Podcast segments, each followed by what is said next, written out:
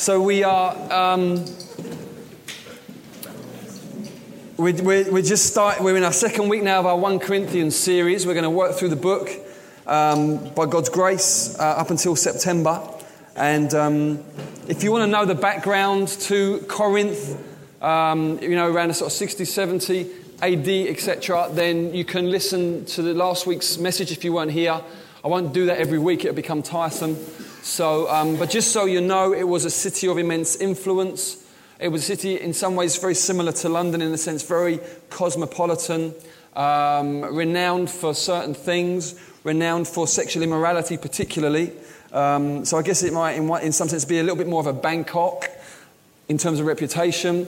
Um, but also the intellects, intellectuals loved it, very, very influenced by the Greeks and their philosophy and their wisdom, that whole, that whole thing. So that, that's the kind of idea that Paul goes to this city and plants a church in the middle of that, which is encouraging for us in the middle of London, looking to plant and establish a, a church that will in some way impact and shake the city for the glory of God. So, um, so it's, it's going to be great going through this series and hopefully will really help and equip us in what we are here to do. Now, over the, over the last week, this week, and the next week, what I'm going to do is really just help us uh, understand the first four chapters. The reason being that the way Paul t- seems to work over these four chapters is really he's doing one thing, but lots of different ways. He's defending um, his own ministry, his own who God's called him to be. He's defending that he's an apostle. He's defending that he's genuine because um, that he's being challenged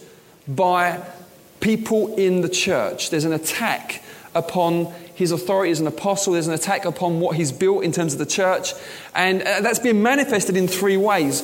Firstly, through division, and the way Paul responds theologically to that is that he says, No, it's not Apollos who's leading this church. It's not me who's leading this church. It's not Cephas, otherwise known as Peter, who's leading this church. It's Jesus. Jesus is the head of the church. Okay? You've got to get that right. As soon as you lose that, you always develop factions. We looked at this last week. Whenever you lose sight of Jesus as the leader, senior pastor, apostle, head of the church, you begin to develop a faction a kind of mentality, a divisive mentality where you just begin to go towards your favorite preacher, your favorite leader, or whatever, and you, you become part of a camp. And it's the demonstration of the fact that you've lost sight of Jesus. So he, he, deals with that like that. And then the other element is around this subject of wisdom, that Paul doesn't have the wisdom. Remember the whole Greek emphasis on wisdom. Paul doesn't have that. His rhetoric really leaves a lot to be desired. You know, when he speaks, he's pretty unimpressive. And so the, the way Paul responds to that theologically is that he says his style is deliberately plain because the cross, the message of the cross, is the end of man in his pomp. It's deliberate. The gospel deliberately brings mankind in his pomp and arrogance to nout. So his style is deliberately plain. He's looking to undercut and undermine human confidence, eloquence, rhetoric, etc. And then there's a dispute around power. Uh, in the sense, in the sense of really, what has this guy really got power? I mean, he's unimpressive. What can he really do? What is he really established? Is it of any effect? And his theological response is this: is that true gospel power is expressed through human weakness and is hindered by human self-sufficiency. So, this wrong thinking in the church, he's dealing with it theologically, okay? Now, he's doing that over these four chapters, but the way he does it is typically Paul. He doesn't just do the division thing, and then the wisdom thing, and then the power thing. It's, remember this thing of parenthesis? Did I do it you last week in the morning? Okay, it's full of parentheses the whole time. He's saying this, it reminds him of something else, and then he goes on to that, then he goes back to what he's talking about, but in the middle of that, something else is triggered, so he starts something new, and then, but then carries on with what he was saying, but then he's triggered by, and it, that's the way it is. So it's, it's like the whole division subject, and then you've got the whole wisdom subject, and then the power subject, and they're templated onto each other. So it's difficult to just kind of preach through systematically. So we did the division one last week. Today we're going to be looking at power. Amen? Amen? It's Pentecost Sunday, so it's only right that we look at the power of God, the power of the Holy Spirit. We're going to read from chapter 1, verse 17, and then we're going to. Um, We'll just read, we'll read through to the, just near the start of chapter 2, and then we'll do a little bit at the end of chapter 4. Okay, 1 verse 17. For Christ didn't send me to baptize, but to preach the gospel and not with words of eloquent wisdom, lest the cross of Christ be emptied of its power. For the word of the cross is folly to those who are perishing, but to us who are being saved is the power of God. For it's written, I will destroy the wisdom of the wise, and the discernment of the discerning I will thwart. Where is the one who is wise? Where's the scribe? Where is the debater of this age? Has not God made foolish the wisdom of the world? For since in the wisdom of God, the world did not know God through wisdom, it pleased God through the folly of what we preach to save those who believe. For Jews demand signs and Greeks seek wisdom, but we preach Christ crucified. A stumbling block to Jews and folly to Gentiles, but to those who are called, both Jews and Greeks, Christ the power of God and the wisdom of God. For the foolishness of God is wiser than men, and the weakness of God is stronger than men.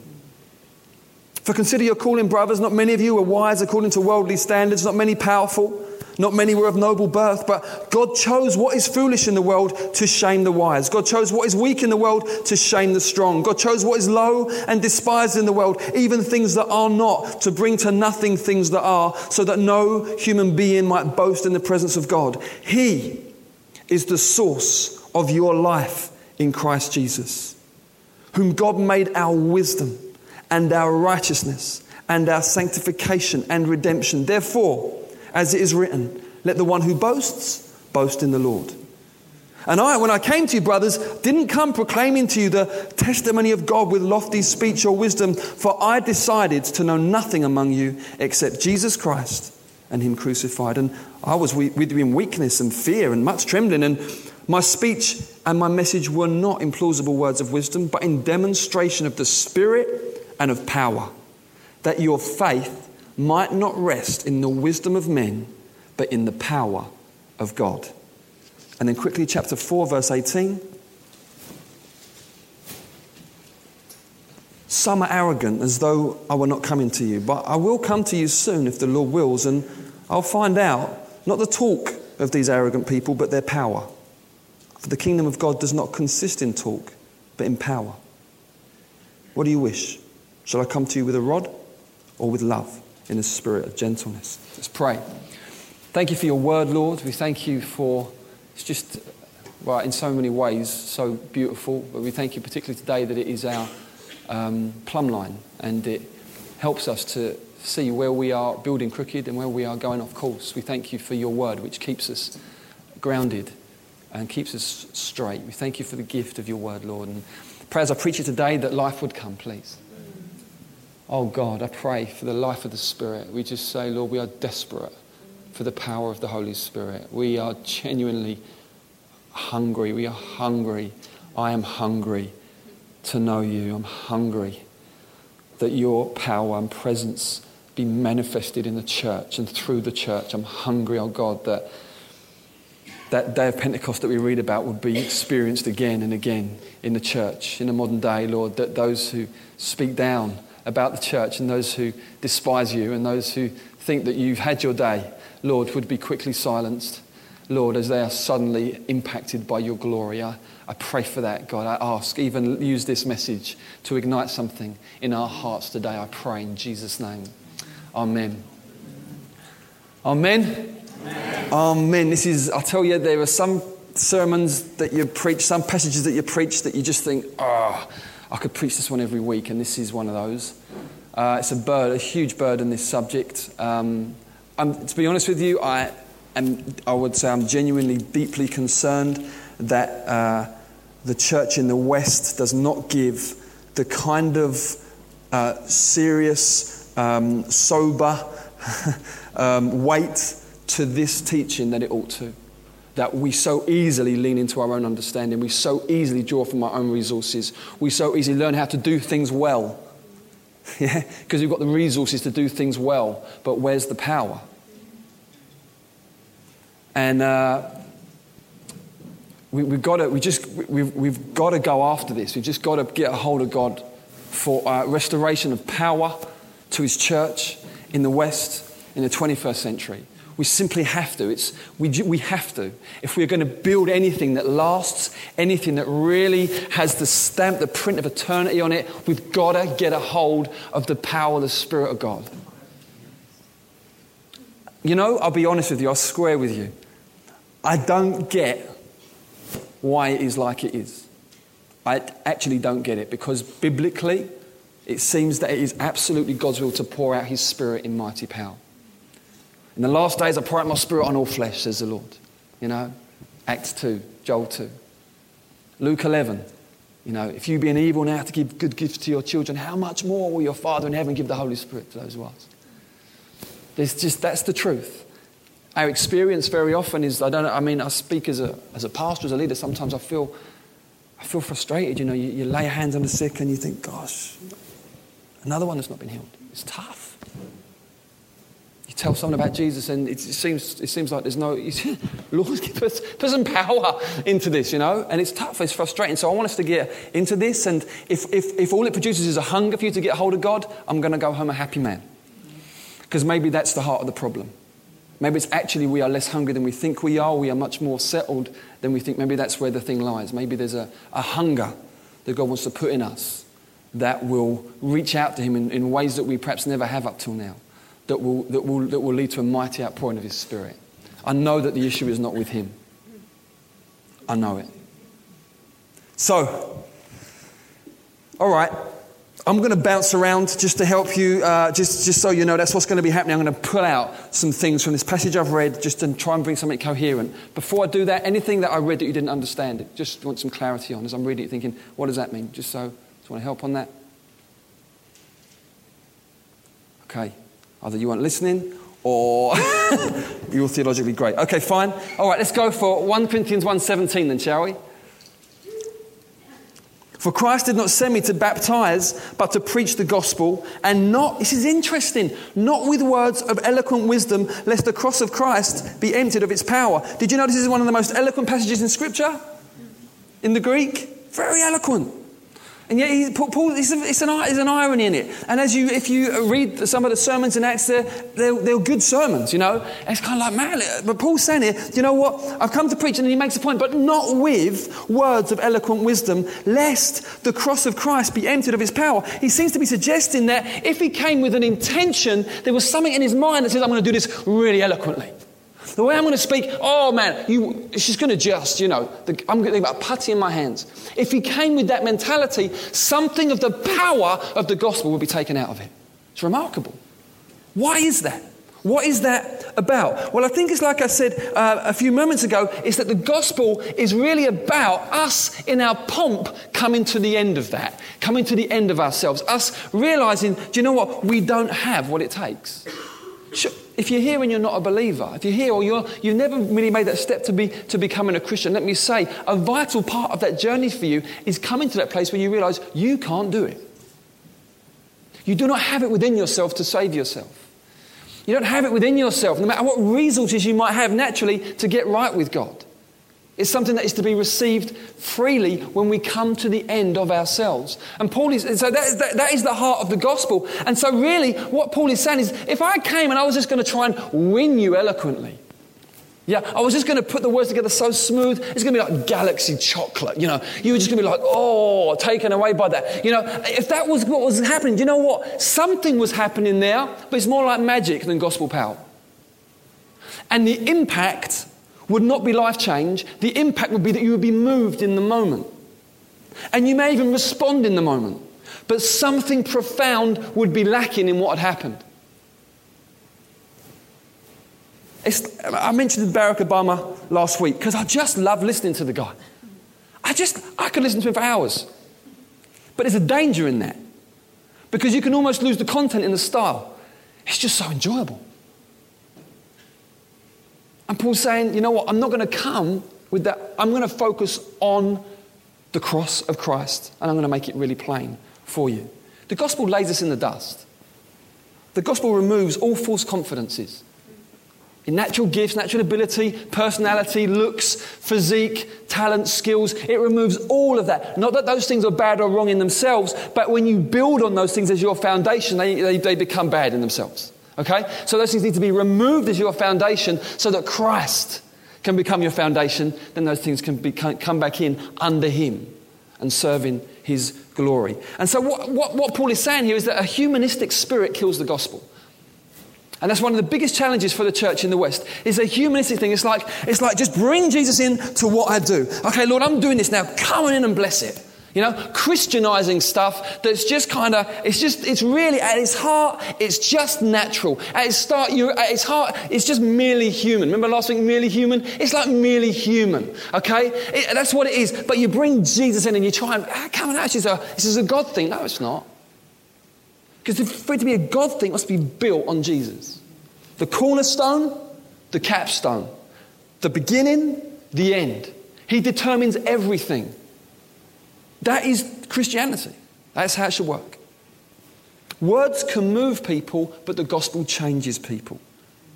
I can't remember, you know, I got, I got saved when I was 18, 1991 in a Christian meeting. I can't remember a word that was said. I can't remember who was preaching. I can't.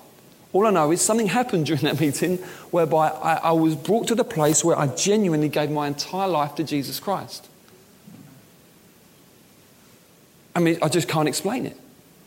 People say, Why did you become a Christian? I, say, I don't know why I became a Christian. I'm as surprised as anyone. People say, Look at me and say, You're a pastor? I'm surprised you're a pastor. I say, I'm surprised I'm a Christian. I, am, I was ambushed, genuinely.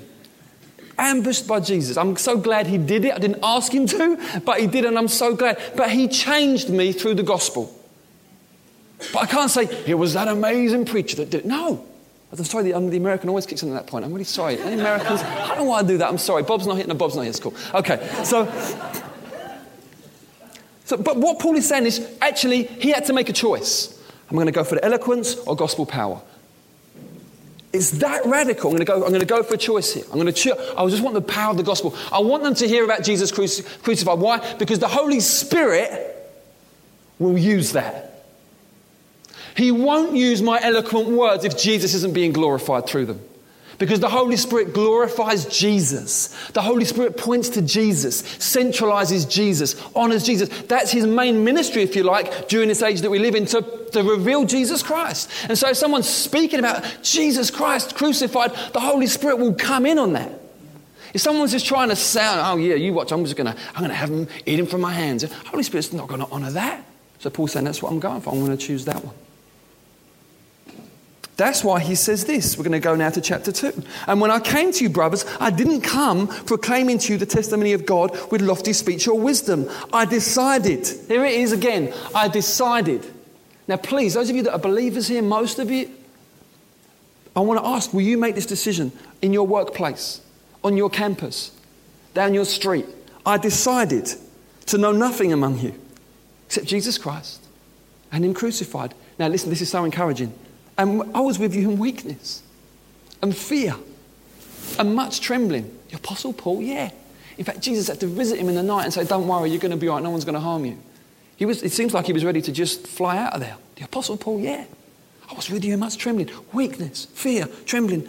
And my speech and my message were not implausible words of wisdom Okay? They were not. How many believers get worried? I can't share my faith because I can't put it quite right. I can't frame it smoothly. Listen, believe this. Please. They were not implausible words of wisdom, but in demonstration of the Spirit and of power, that your faith might not rest in the wisdom of men, but in the power of God. Paul is saying this he understood that his style, what he decided in his heart when he was sharing the gospel, would determine the kind of disciples that were produced. Did you hear that? He understood the way that he was going to share Christ would determine the kind of disciples that were produced. If he was going to go for the eloquence thing and really build on that and just kind of make it as smooth as silk and all that kind of stuff, he was going to produce disciples whose faith ultimately was in the wisdom of Paul. Well, Paul said that. Well, then what happens when Paul goes? Now, what do you believe? Oh, I don't know. Uh, what did he say again? It was really amazing when he said it. You should have heard him. Well, what do you actually believe? Well, you know, Paul, ask Paul. well, their faith is in the wisdom of men. Get Paul back in. He'll say it again amazingly. You listen. You can't even say it for yourself. Why? You've not been changed. You've not been changed. You were moved. You've not been changed. Paul says, instead, I wanted, to, I wanted to produce disciples whose faith was in the power of God. Now, what does he mean? Here's the thing, you see, because I think we often look at this and we think he's talking about miracles. I don't think he is. Now, do I like miracles? Love them. More the merrier. Sold out charismatic. Bring them on. Okay? To see someone's body healed when they've been in pain for years is a beautiful thing. It's a beautiful, glorious, wonderful thing. And believe me, the Holy Spirit still does it. Okay? And we're going to press in and go for that as, as, a church. So make no mistake as to what I'm not saying. But I don't think Paul's talking about that here, because if we look quickly at um, chapter, verse 22 of chapter 1, he says this Jews demand signs. Now, if we go to the Gospels, Jesus often berates the Jews for them demanding signs. What were they after? They were after something miraculous. Do something like Moses did in the wilderness. Do, do, do, do something really incredible. You know, Jews, that's what the Jews are after in these days. Okay? Greeks, they want the wisdom. Okay? But we do something else. We're not primarily miracle workers in that sense. Primarily, what do we do? Primar- we preach Christ crucified. Stumbling block to the Jews. Crucified Messiah, accursed, blessed one, donk, trip over. Can't see it. Okay? Folly to the, folly to the Gentiles. But to those who are called, both Jews and Greeks, Christ, the power of God and the wisdom of God. So I don't think Paul's talking about here that, that the way he talks, he produces miracles in the sense of limbs getting healed, although that marked his ministry. I think he's saying this. I want to preach Christ crucified to you so plainly that the Holy Spirit will come on the back of it so powerfully that you will be so remarkably changed by the message that you know you've encountered the power of God. Okay? What I mean is this you were going that way. Your whole life was going that way. The way you thought about life was going this way. You heard about Jesus Christ crucified for your sin, and now your life is going that way. That is power. That is incredible power. To be able to produce a 180 turn to this message, that is incredible. Where suddenly every attitude is up for grabs. Where suddenly people are singing songs saying, Jesus, have it all. Where before they didn't even a monkeys about Jesus. What is that? It's the power of God. How does that come to someone's life? Someone through weakness and through, uh, what else was it? Through fear and through trembling saying this Jesus died for you. How encouraging is that? It is a lie to think that God will only use evangelistic efforts that are eloquent. It's a dangerous lie. I want to encourage you, church, talk about Jesus. I'm not saying don't talk about church, but church isn't going to change anyone's life. I wouldn't come here if I didn't love Jesus. Would you? I'd be playing frisbee in the park. Because I met Jesus, I want to be here. I would even say, I wouldn't worry so much about talking about God, because that means so many different things to so many different people now. You know, it's like, that's your good, oh, cool, I like the way you talk about it. It seems similar to what my one's like. You know, no, talk about Jesus. He is the one who's been given the name above every name. And that's why it's so darn hard to mention his name. Because it's powerful. It's powerful. Talk about him. We, have been amazing opportunity through what Davina's going through health wise in the playground to just, you know, just to be able to respond to people and whatever they say. Say, Jesus is just carrying us amazingly. We've just so known the, the joy of Jesus. Just talk about Jesus. Talk about Jesus. Yeah? You're saying it thinking this doesn't sound very impressive. In fact, it's, feel a bit silly, you know, and you know how you know how he's got one dad in the playground laughing at me because he's sort of Bible in my pocket and all that, you know, and all that sort of stuff, and he's really cool, and you know, I obviously am not anymore, and that's fine, you know, but uh, you know, and you do, you, you know, and you feel like, oh man, what can this do? Well, hold on, it, it can do all kinds of stuff because this is the way God works. Amen. This is what it is. This is, this is what we're about. You've got to dismantle that worldly way of thinking, which is it's got to be just so. It's got to be like this. It's got to look like this. No, it hasn't, unless you want to produce people whose confidence is in that. I thought it was going to be really trendy following Jesus. Well, it might not be. Okay? It might not be. Get over it. It's worth it. Yeah? Oh, I thought I'd be able to do that. Well, you can't. Just follow Jesus. It's like the guy who said uh, he wanted to become a Christian, and he said, uh, he said to uh, an, an evangelist, he said, If I become a Christian, have I got to stop wearing jeans? You know what the evangelist said? Might do. Why? Why? Not because you have to stop wearing jeans and you become a Christian, but for him, a potential thing that would be a bigger deal than knowing Jesus. If it gets in the way, out it. Where are we? I just want to quickly read you um, a very wonderful sentence from the book of Acts where some of the disciples have been pulled into the leaders and they're having to give an account for what they've been up to, healing the sick and preaching Christ. And uh, Peter, filled with the Holy Spirit, notice this. He gives this amazing speech to the leaders. There's this incredible boldness and confidence. Fishermen, okay? Not an educated man, not a man with a degree, fisherman filled with the Holy Spirit. Please understand what I'm getting at here. I'm not knocking education. I'm not knocking, uh, you know, doing well in the world. I'm not knocking that. But please, please, for Christ's sake, do not lean on it. Do not give it some kind of credence and place that it does not deserve. It is a false confidence and a false hope. People may be impressed, but they won't be changed by it. And uh, we are not here to impress, we are here to bring change. Okay, so we've got to get it right. What we're about change, how does that come gospel? What do we need? Holy Spirit. Okay? Peter, filled with the Spirit, gives a remarkable speech. Now, when they saw the boldness of Peter and John and perceived that they were uneducated, common men, they were astonished. And they recognized they'd been with Jesus. They'd been with Jesus. That's the big deal At prayer meeting a few weeks ago, we were praying, and this prophetic word came about abiding in Him. And what it means to abide in Him, because it sounds great. We all love that, don't we? Bah, I love singing that. I love singing about abiding. I love it. It's so, but how, how do you do it? you know, one thing to sing about it, but how do you act like a branch? You know, I mean, it's hard, isn't it? How do I do? How do I get in? You know, it's kind of weird. I've tried, you know. What do you do? I mean, I'm serious. I mean, it's humorous, isn't it? But you kind of, here's the vine the branch. I really want to abide, Lord. What is it? Well, Jesus tells us in John 8, he talks about abiding in his word. Abiding in his word, letting his word dwell in you richly. It's also important to note this in Colossians 3 and Ephesians 5. In Colossians 3, you have a description of what it's like to let the word of Christ dwell in you richly. In Ephesians 5, you have a description of what it's like to be filled with the Holy Spirit. And the symptoms or the results are exactly the same. It's that you make melody in your heart. There's just this sense of worship, adoration, and love for the Lord. Listen, guys, we need to be filled with the Spirit, which means we need to let the Word of Christ richly indwell us, which means we need to be in the Word.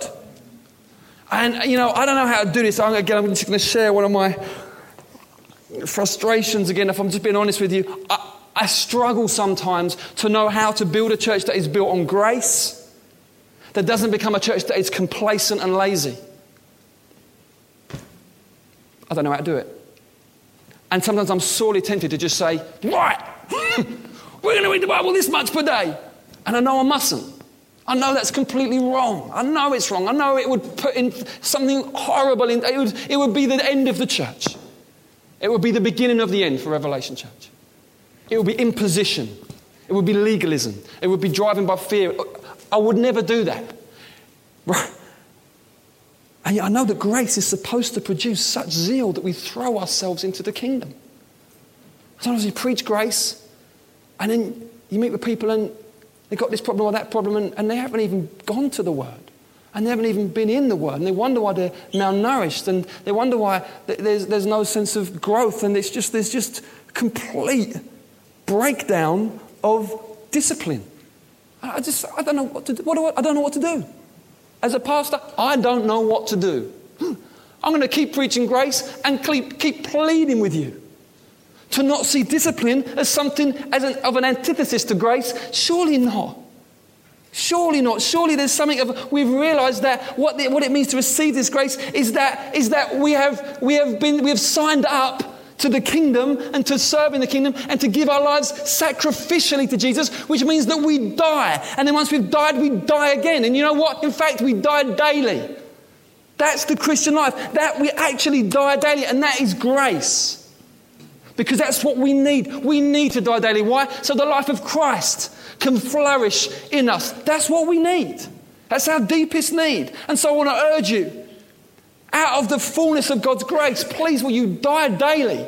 Please will you die daily to selfish ambition. Please will you die daily to worldly attitudes. Please will you repent of them. Please will you throw them off so you can run the race marked out before you. Please, I simply plead with you and urge you, will you do this? It's, it, otherwise, we're just going to become another happy gang. Oh, they're a happy gang. They meet in the Irish they make a great sound. And London carries on marching into hell. We've got to get a hold of God. We've got to see the power of God. We've got to pray. We've got to seek Him.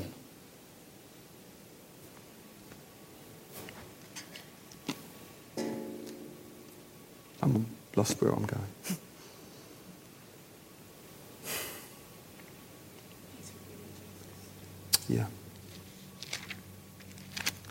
We're going to just wrap it up. Consider your calling, brothers. Not many of you are wise according to worldly standards. Not many were powerful. Some of them were. A lot of them weren't. For the first 300 years, Christianity was a religion of the slave classes. That's what it was. Only when Constantine said, okay, the Roman Empire is now religious, it became a, a religion of influence and power. It's never, never that. It's never what it's supposed to be about. You've got to watch that as well. You've got to watch that. We want to change the culture, but we don't want to, you don't want to become, get back to Christendom. We don't want that. Primarily, we're here to see people's lives changed. It's primarily what we're here for. How do we do that? We tell them about Jesus. What do we need? The Holy Spirit. That's it. Not many were powerful. It's cool. Those of you that feel your credentials aren't all that, it's cool. Those of you that never pray out because you can't, you feel, well, I can't do it eloquently. Doesn't matter. We're a family. And we gather to honor and love and praise Him. And my, you know, it's true for me, and I'm sure it's true for most of you. I'm often more blessed by a contribution, a broken, stumbling contribution that comes from someone who's clearly stepping out on a limb for Jesus. That blesses my soul a hundred times more than my own prayers do. you know, or than those who are just kind of, you know, doing all the time. I want to urge us, let's not put our confidence into these things natural power, natural resource, natural flair, natural charisma. Surely our confidence in Jesus.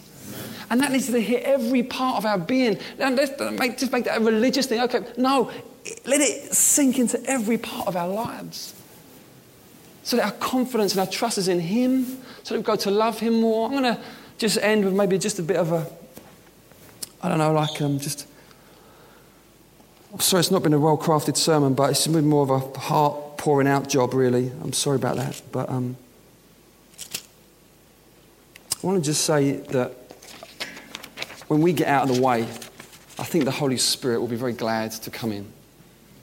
And so Jesus can be seen in the church. I felt like I shared a prophecy at the prayer meeting the other week. I was praying on the day of the election. And uh, I mean, you didn't have to be a, an amazing prophet to see there to be a change of government. I know that, okay? Um, it was looking that way anyway. But I just felt God saying to me, you know, there will be a, there will be a new government, but uh, as in a natural, so in the spiritual. Um, and that increasingly people will understand there's a new government in the church. They will see that Jesus really is the head in the church. And where for so long people have, it's, it's been about people and famous pastors and this and that, people will recognize Jesus is here. Yes.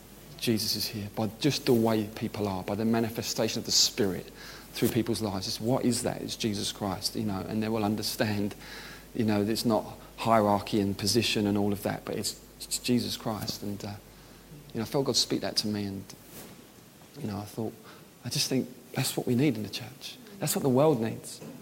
They need a, they need a church that is not confident in themselves, but confident in Christ, willing to tell them about Jesus willing to go in fear and in trembling and to look silly, willing to lay down their pride, willing to stop trying to be cool, willing to stop trying to, you know, just kind of impress, you know. Like, like we say on missionary training, we're not, we're not going to just act weird for the sake of it, okay? It's not, right, we're going to rely on the Spirit now, get the sandals out. It's not that, okay? It's not that. It's different. It's weird, okay? So you can be normal, okay? But your focus is, isn't on trying to see, get people to see ultimately that you're just the same as them in that sense, okay? You want to connect with people, why? So they can see you're different.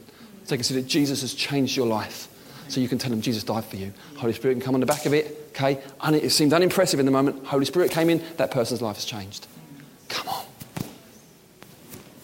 I long for the day where we can baptize more and more people. I long for the day where we can see Christianity explored, multiplying through homes around North London. Come on, that's what we're here for.